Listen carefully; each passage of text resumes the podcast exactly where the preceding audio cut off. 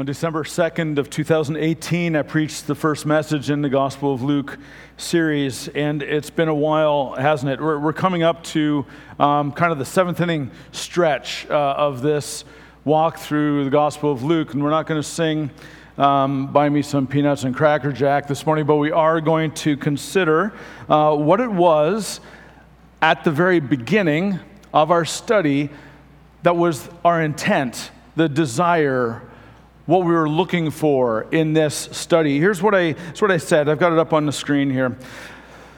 I want to sit, speaking of myself in particular and us as a church, I want to sit at his feet, Jesus' feet, like Mary, soaking in his teaching and resting in his presence. I want to grow to live for God in single hearted devotion like he did.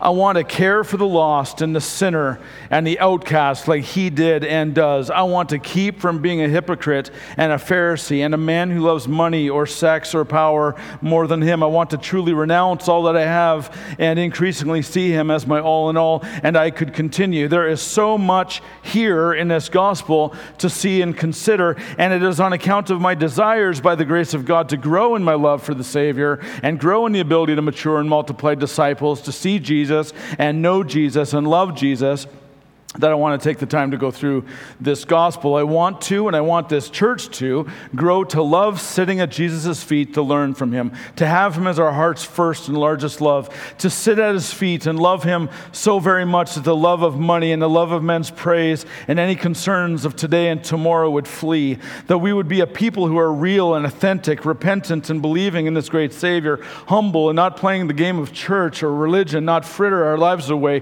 with things that simply will not last nor give the joy for which we so greatly long. Uh, man, providentially, Josh, you standing here just as I was reading this, I was like, thank you, Lord. Those desires haven't changed. We know that God is doing 10,000 things that we don't see. How, how, many of us knew that God was doing anything in Josh? Eh, raise your hand. Yeah, like three people. Well, I, will raise my hand too. Four, five. So not, not, many, not many of us. Listen, God is doing far more than what we would ever ask or imagine. We might not see it all the time, be aware, but God is always, always active. He is building his kingdom. And so, like Dan said, expectation rises because the king is on his throne. May the Lord open our eyes and our hearts to know Him and to love Him as we continue in our study for these next four months. Um, 10 chapters ago, in Luke chapter 9, verse 51, Luke states this. He says, When the days drew near for him to be taken up, he set his face to go to Jerusalem. And from that point on, we entered what's called the travel narrative. We've considered so far many of the things that Jesus taught and did along the path to Jerusalem. We've covered a ton. We've heard the Good Samaritan story, the story of Martha and Mary. We've been taught the Lord's Prayer, seen numerous people healed and set free. We've heard Jesus rebuke those who would cling to self righteousness and nationalistic religion. We've considered parables of the rich fool, the fig tree, the wedding feast, the great banquet, the lost sheep, the lost coin, the lost son the dishonest manager, the rich man and Lazarus, the persistent widow, the Pharisee and the tax collector. We've met the rich young ruler. We've met the 10 lepers and the one leper particularly. And we've met the little children. We've met the blind beggar. And we just met last week a man named Zacchaeus.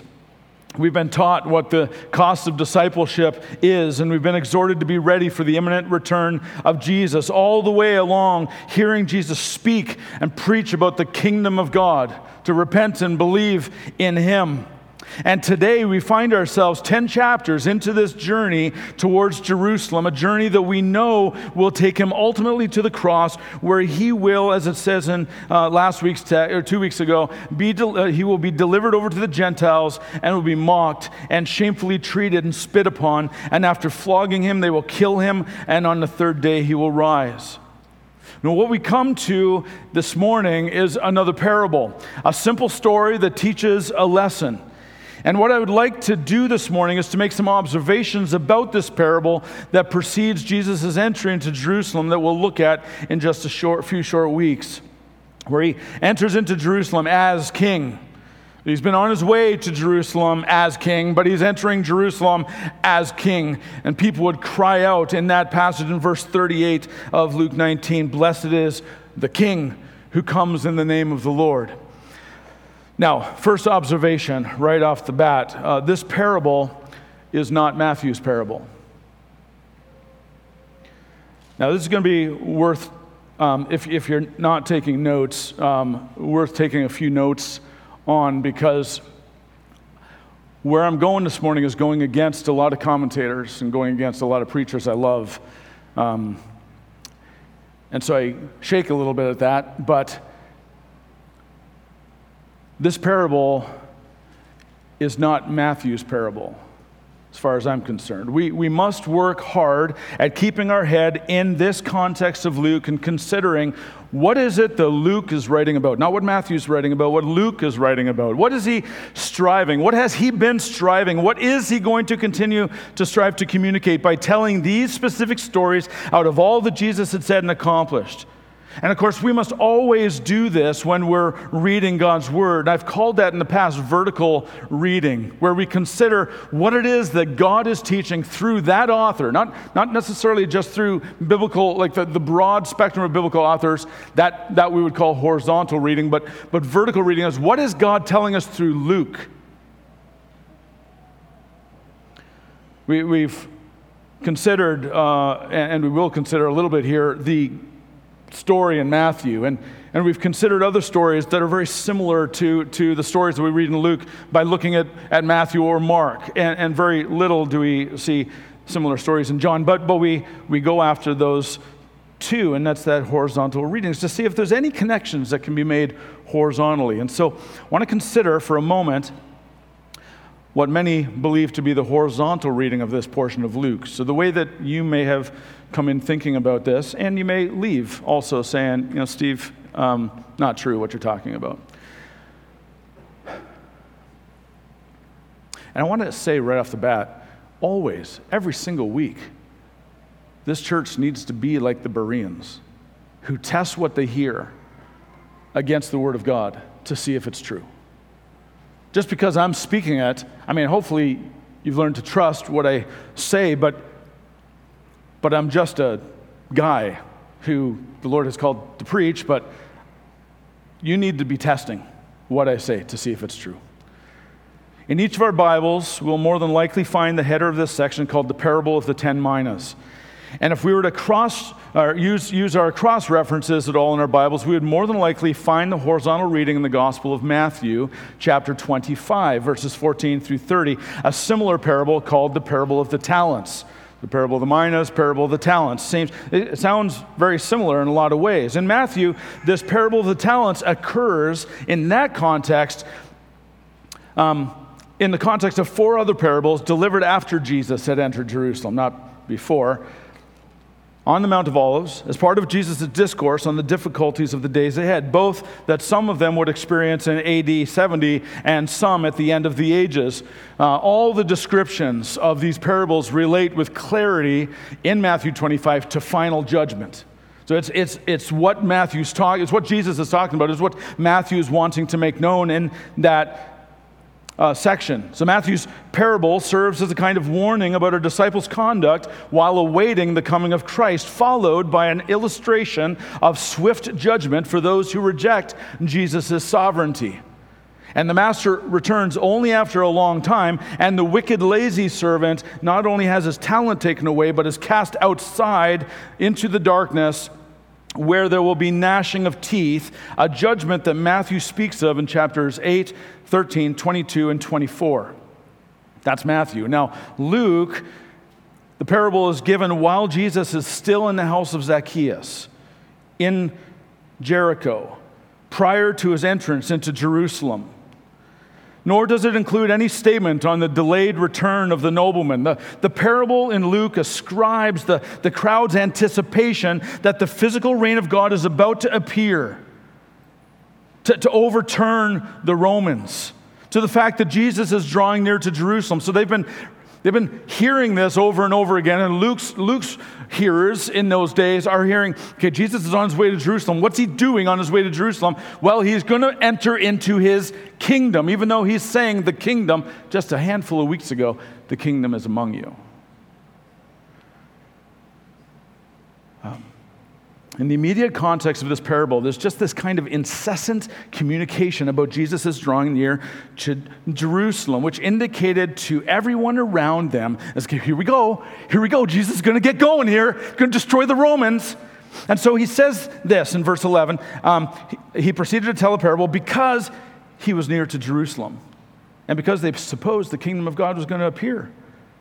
And then in chapter 19, verse 28 says, When he had said these things, he went on ahead, going up to Jerusalem. And then verse 37, as he was drawing near, already on the way down the Mount of Olives, the whole multitude of his disciples began to rejoice and praise God with a loud voice for all the mighty works they had seen. And then verse 41 says, And when he drew near and saw the city, he wept over it there's all this drawing near language. And you'll remember that Jesus has been most recently recognized by the blind man at the entrance to Jericho as, as who? The son of David the Messiah, the, the king. It was a clear statement that Jesus was who he was saying he was the coming king, the, the Messiah. And it certainly would have heightened the political expectations that were already prevalent among the crowd that was following him. These followers of Jesus in this day were still looking for Jesus to start his kingdom through some sort of political power that would usurp the role and authority of Rome. Even in the last chapter of the gospel, we come to the story of Jesus talking with two men on the road to Emmaus who hadn't heard uh, that Jesus had risen again, much less realizing that they were actually talking to him. And here's what they said They said, But, this is chapter 24, verse 21a, we had hoped that he was the one to redeem Israel. We thought he, we thought he was going to beat the Romans. We thought that's what his kingdom was. And now he's dead even though they were talking to him. And then, if you just think for a moment, the disciples in Acts chapter 1, what is the question that they ask? I don't have this up on the screen, but they ask something along the lines of, okay, Jesus, is it, is it now when you're going to return Israel to its glory?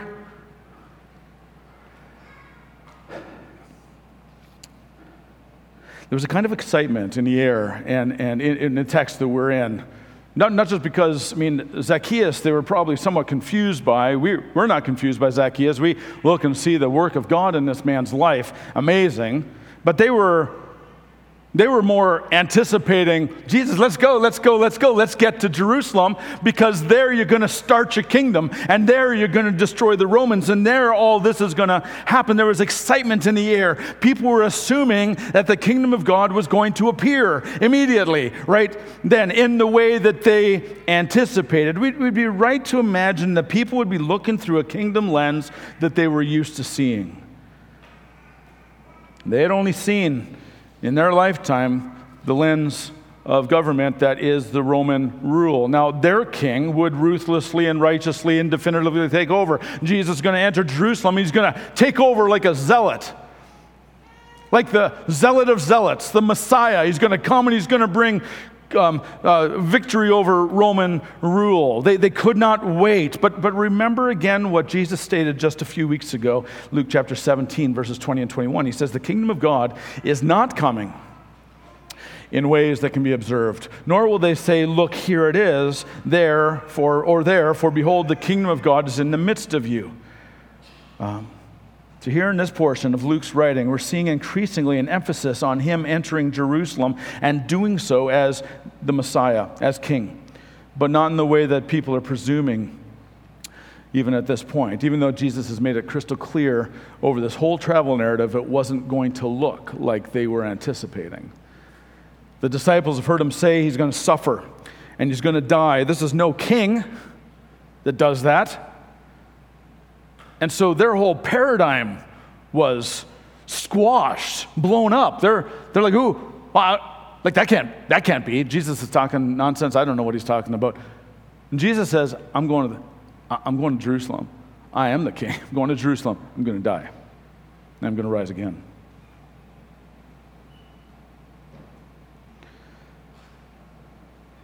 Everyone fully expects that Jesus is going to form his kingdom and free the people of Israel from Rome. Now, like I just mentioned, although many would take a different approach to this text and read Matthew's parable of the talents into this parable, which, which is, on the one hand, very similar.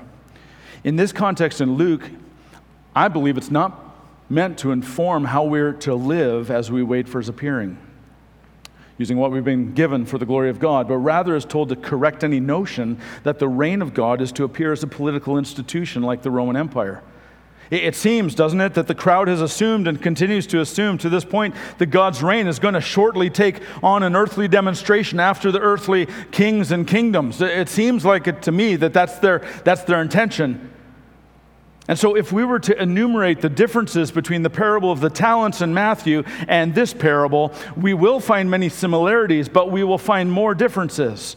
Whether it's the timing and location of the parable, or the different surrounding context of both parables, or the varying details regarding the number of servants, or the amounts given, or the recompense later, or any number of other details. In my estimation, this parable is not primarily about talents or minas or the end of the age or uh, of faithfulness and disciples as we await the return of the king, as the similar parable in Matthew is. Jesus and Luke here in Jericho on the way to Jerusalem are making, I believe, an entirely different point. It seems to me that to read Matthew's parable into this parable is a mistake. Certainly, it's very similar, and Matthew's parable is rich and it is meaningful and absolutely worthy of our attention, but we're not in Matthew. We're in Luke. What is it that Luke is saying? It seems that not only the context of the parable is entirely different, but Luke's purpose is different than Matthew's, and we must simply let Luke do the talking primarily and consider the vertical reading as priority. Now, I pray we'll see this more clearly as the next couple of observations come our way. Second observation. So, first observation, I, I believe the parable that we come to is not Matthew's parable, it's, it's, it's Luke's, and there's a different purpose. The nobleman is not Jesus. That's my second observation. Um, in this parable, we're introduced to a certain nobleman who went into a far country to receive for himself a kingdom and then return. Now, many make the case that the nobleman is, in fact, Jesus. And on one hand, I feel like, well, who am I to come against or to say something different than John Piper or to say something different? I don't, I don't know what John MacArthur says. But to, to come, I just don't see it. I see some of the connections, but I don't see it entirely. Um, I, I think most commentators make that a key point that the nobleman is Jesus, and then they try to work through the difficulties that that presents in the story. In fact, if one states that Jesus is the nobleman in the story, there is what scholars have considered one of the hardest sayings of Jesus at the end of the text. And they're not entirely sure what to do with it. Specifically, that the Jesus who come who has come to seek and to save the lost, compassionate and merciful, everything that we've been seeing in Luke, all of a sudden calls for his enemies to be brought before him and slaughtered before his eyes. And while I do believe in the eternal, conscious, just punishment of all who reject the person and kingship of Jesus on that final day, I don't believe that this specific parable speaks of that. So please don't hear me say that there is not punishment in the end, in eternal punishment. I, I, think if you've been with me through this Gospel of Luke, you know that I believe that. Jesus believed it and taught it, and, and so I fully embrace that, and I'm grieved by it.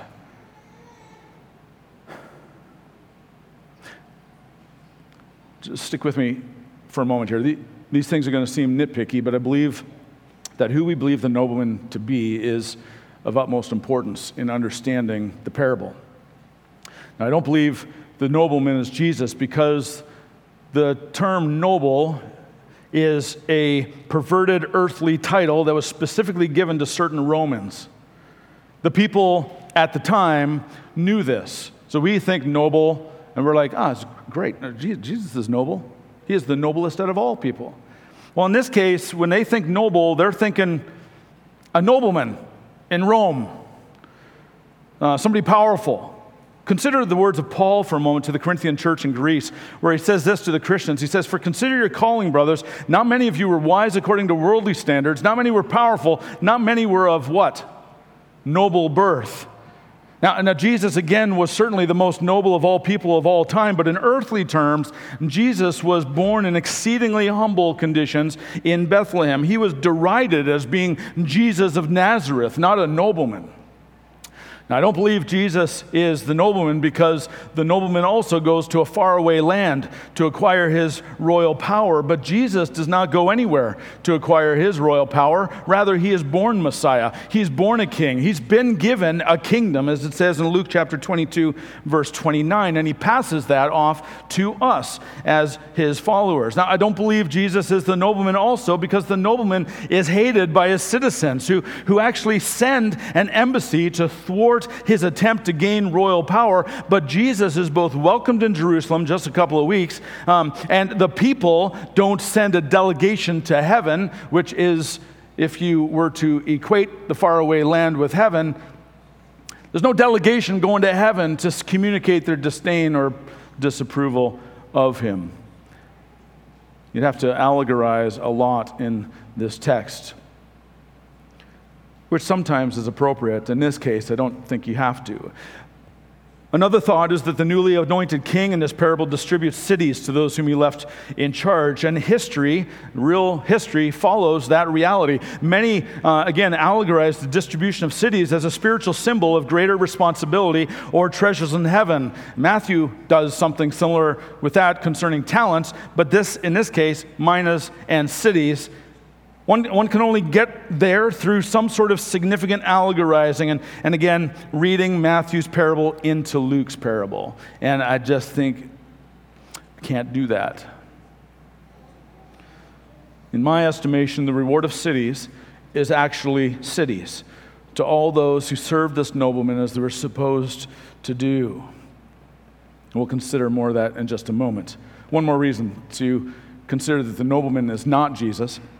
The servant, uh, the last servant, believes the nobleman to be a harsh, severe man. And the imagery of a severe man in verse 21 is, is that of a tough, uncompromising, punctilious financier. At best, the way that you would describe the Matthew 25 passage that says something similar is that this man is thinking wrongly about God. That is the best case. But I believe in this case, in this specific parable in Luke, that this servant's picture of the king as a severe man is not some mistaken exaggeration of a bitter slave, but is actually evidence to be true when he ends up slaughtering a bunch of people right in front of them. Consider Myanmar or North Korea and the kind of slaughter that happens there to anyone who dare say anything against the leadership. This kind of bloodlust characterizes the world's tyrants, not Jesus. And in fact, he is the one, all the way through Luke, we've seen, we've seen this. I mean, just recently, we've seen mercy and compassion. Mercy, I came to seek and to save the lost, and over and over and over again. This, this kind of bloodlust characterizes the world's tyrants, not Jesus. He, he is the one, in fact, who we will see is slaughtered himself slaughtered on our behalf. And he asked the Father to forgive the ones who killed him. His kingdom is like none other. I think that's the point. So, in this story, in Luke 19, the tyrant can only slaughter his enemies. Just wipe them out, kill them, destroy them. He has no authority whatsoever to cast them into eternal outer darkness where there will be weeping and gnashing of teeth, like Matthew's parable speaks about Jesus, speaks about what Jesus does on the day of judgment. I don't think that we're talking about final judgment in this point. It seems to me that this nobleman in this parable in Luke is a pitiless tyrant who strips a servant of his mina, leaving him destitute, and then turns to slaughter all those who opposed his rule right before his eyes. And again, in context to all that Luke has been communicating in an orderly fashion to Theophilus about the significant compassion and mercy of King Jesus, who seeks and saves the sick and the lost and the desperate and the fearful and the broken and outcast and welcomes them into his kingdom, the tyranny of this nobleman, in my opinion, just does not fit the context. Consider that the disciples just a short while ago wanted to call down fire from heaven on a Samaritan town that had rejected Jesus. This was the kind of kingdom that they had visioned, but Jesus rebuked them and moved on to another village. Slaughter is not what Jesus does. Certainly, it's what Rome does, and that what they will do for years to come, culminating in AD 70. If you've ever read about what happens in AD 70, slaughtering should have come faster. Brutal, brutal Roman oppression. The king of the kingdom of God is unlike earthly tyrants who have armies that bring vengeance, that bring trampling, that bring desolation. And, and, and we'll read in chapter 22 that Jesus contrasts himself with the kings of the Gentiles. They, he says, exercise lordship over them, but Jesus comes as the one who serves and gives himself as a ransom for many. Jesus' kingship is humble, he gives his life for others, he dies forgiving his enemies. The king of this kingdom comes to seek and to save the lost. This is, again, what Jesus has been teaching over and over and over and over again. No other kingdom and no other king is like this. And yet, the first question after Zacchaeus is born again, you're going to enter your kingdom? We're going to destroy Rome now, right?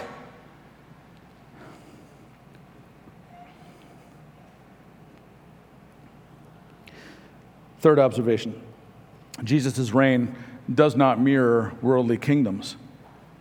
Remember that those who are listening to Jesus tell this story, those who are in the house of Zacchaeus, would be most definitely connecting details in this parable from past events in their history. And they're real, real people with real stories. They were not coming at this with a blank slate, needing somehow to allegorize things to try to make sense of it. The historian Josephus writes of two men named Hyrcanus and Aristobulus who fought for royal power that includes all of the intrigue you might imagine, all the brutality, all the murders, even the promise of giving cities to faithful allies. In fact, listen to what Josephus said about these two men. This, was, this would have been prior to it was like the days of Zacchaeus, the days of Jesus. It says, Now the occasions of this misery, this is Josephus, the historian. Now the occasions of this misery which came upon Jerusalem were Hyrcanus and Aristobulus by raising a sedition one against the other. For now, because of them, we lost our liberty and we became subject to the Romans, and were deprived of that country which we had gained by our arms from the Syrians, and were compelled to restore it to the Syrians. Moreover, the Romans exacted of us in a little time above 10,000 talents, t- t- just a ton of money, and the royal authority, which was a dignity formerly bestowed on those who were high priests by the right of their family, became the property of private men. They became slaves. Now, the people knew of this kind of wicked, man centered kingdom that actually cost them their freedom. This was not unknown to them. But it doesn't cease with these two men. The people were also very, very familiar with the recent history of King Herod's sons. And you can read all about it in Josephus, uh, Antiquities with the Jews in Book 17. And I encourage you to read Josephus at sometimes when you're interested in, in the history. It's, it's, it's fascinating. When King Herod died, he left his kingdom to three surviving sons. There was Archelaus, Antipas, and Philip. We're familiar specifically with Antipas and Philip, but Archelaus was another one. Herod could not make that decision just on his own. This is a little bit of history that I think speaks into why, why I landed where I landed. So Herod couldn't do it on his own. It had to be approved by Roman officials. So one of the sons, that is Archelaus, traveled to a faraway country, Rome, to gain the support of the emperor at the time, that is Augustus Caesar. Well, what happened was that the Judeans revolted and sent an embassy to support. I mean, they, they hated Archelaus. Archelaus was, was an enemy, they hated him. So they revolted and they sent this embassy to oppose his appointment of the kingdom because of his brutality. And in fact, they were, they, they were in so much hatred that they killed a number of soldiers in the process of their um, revolt.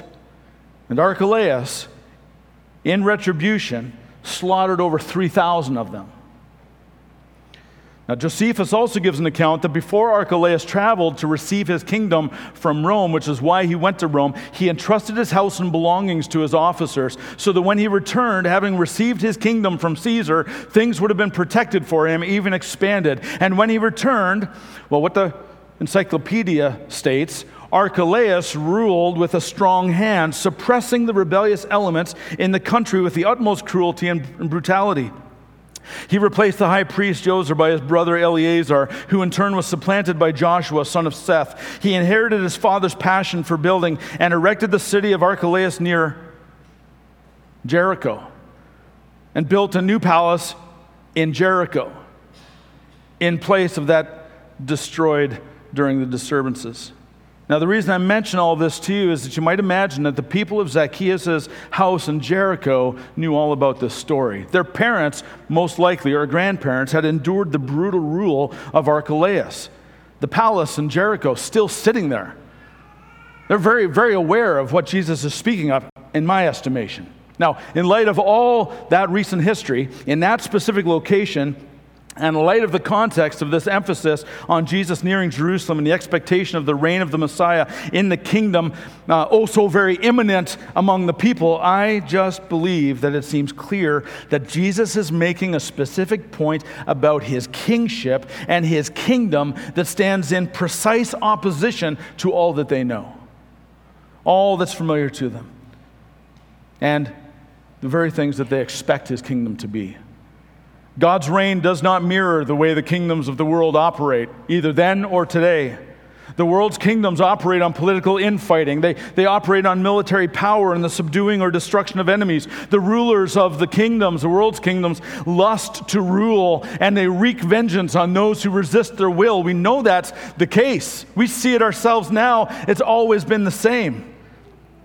It's the way of the kings of this world to go war against other kings, or one party to fight the other party, or to seek more status, or more power, or more land, or more taxes. And those who resist those kings, um, they bear the brunt of their tyrannical wrath.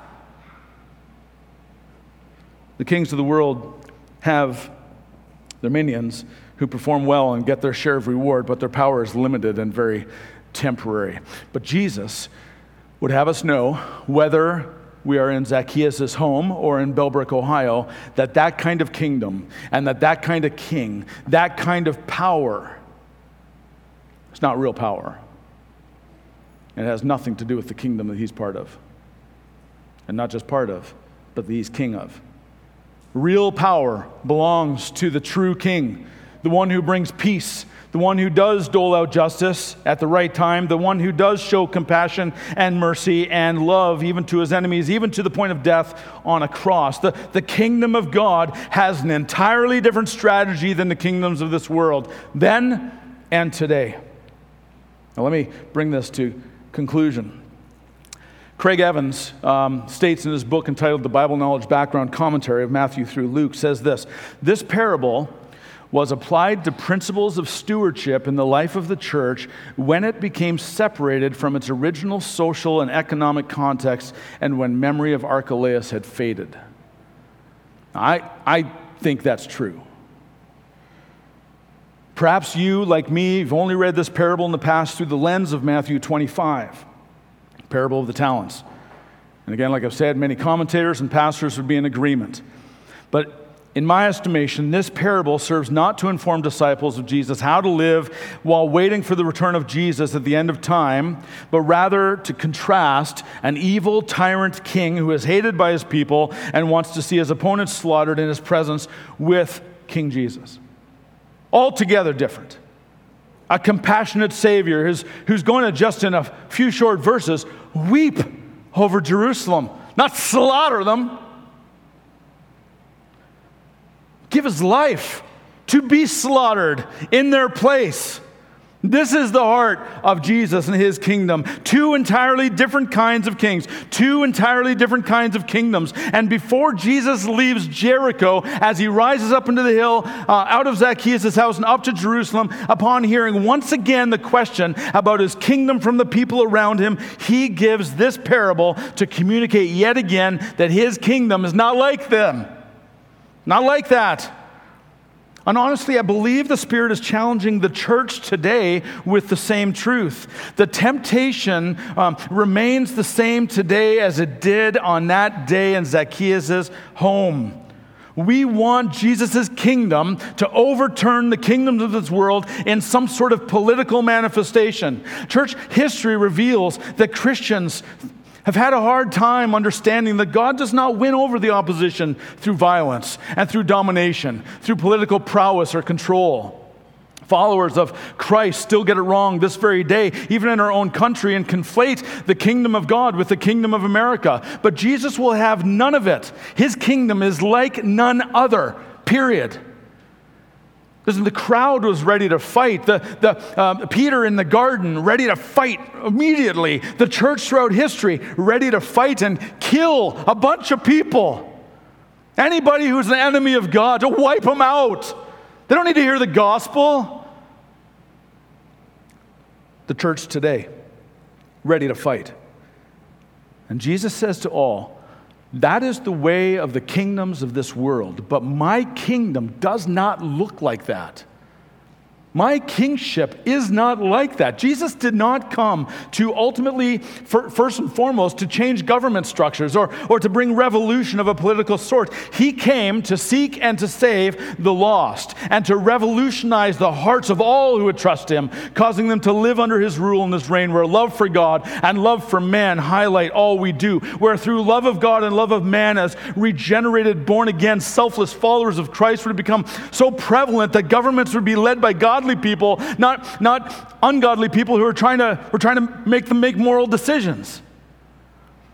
We need a change of heart, and that change of heart has to start here. Let me ask you, as you live, as you respond to the latest thing you disagree with in culture or government, which kingdom does your response resemble? As Jesus departs Jericho and heads up to Jerusalem, he reminds the people that his kingdom is not of this world, and he will communicate that in just over a week's time in this Gospel of Luke to Pilate with specificity. He says this in John, in, uh, actually in John chapter 18. So Pilate entered his headquarters again and called Jesus and said to him, Are you the king of the Jews? And Jesus answered, Well, do you say this of your own accord, or did others say it to you about me? Pilate said, Well, am I a Jew? Your own nation and the chief priests have delivered you over to me. What have, what have you done? Jesus answered, My kingdom is not of this world. If my kingdom were of this world, my servants would have been fighting that I might not be delivered over to the Jews, but my kingdom not from the world.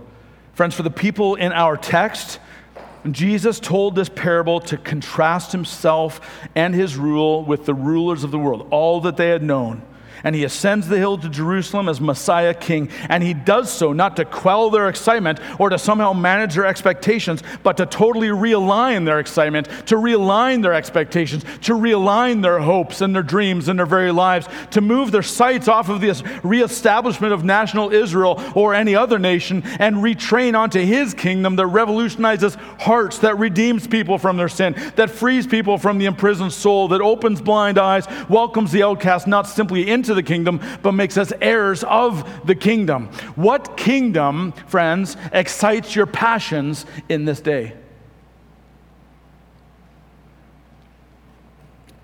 In the last verse of our text this morning, Luke simply states this When he had said these things, he went on ahead, going up to Jerusalem. Doesn't explain himself, doesn't, just leaves. He went on ahead as the Son of Man, Son of David, the Son of God, King of Kings and the Lord of Lords to suffer in his people's place, to die in our place, to rise again victorious over not some government, but the very enemies of our souls death, sin, and Satan. freeing his people to live for him as the king of their hearts. And that kingdom continues to grow and it will know no end. Philip Yancey writes in his book, The Jesus I Never Knew, he says, God's kingdom has no geographical borders, no capital city, no parliament building, no royal trappings that you can see. Its followers live right among their enemies, not separated from them by a border fence or a wall. This was way before the border fence. It lives and grows on the inside of humans. At the very beginning of this gospel account of Luke, what do we see but Gabriel telling um, Mary this? He, that is Jesus, will be great and will be called the Son of the Most High. And the Lord God will give to him the throne of his father David, and he will reign over the house of Jacob forever, and of his kingdom there will be no end. And what we've seen through Jesus' entire ministry is he's been preaching the kingdom of God and healing people and delivering people and forgiving people to prove that he wasn't vying for a kingdom, but that his eternal kingdom had come. He came as king. He ministered as king. He climbed up the hill of Jerusalem as king. He entered Jerusalem as king. He was arrested as king. He was tried as king. And he died as king. And he rose again as king. And he ascended to the right hand of the Father as king. And he will return one day as king. This is our Jesus.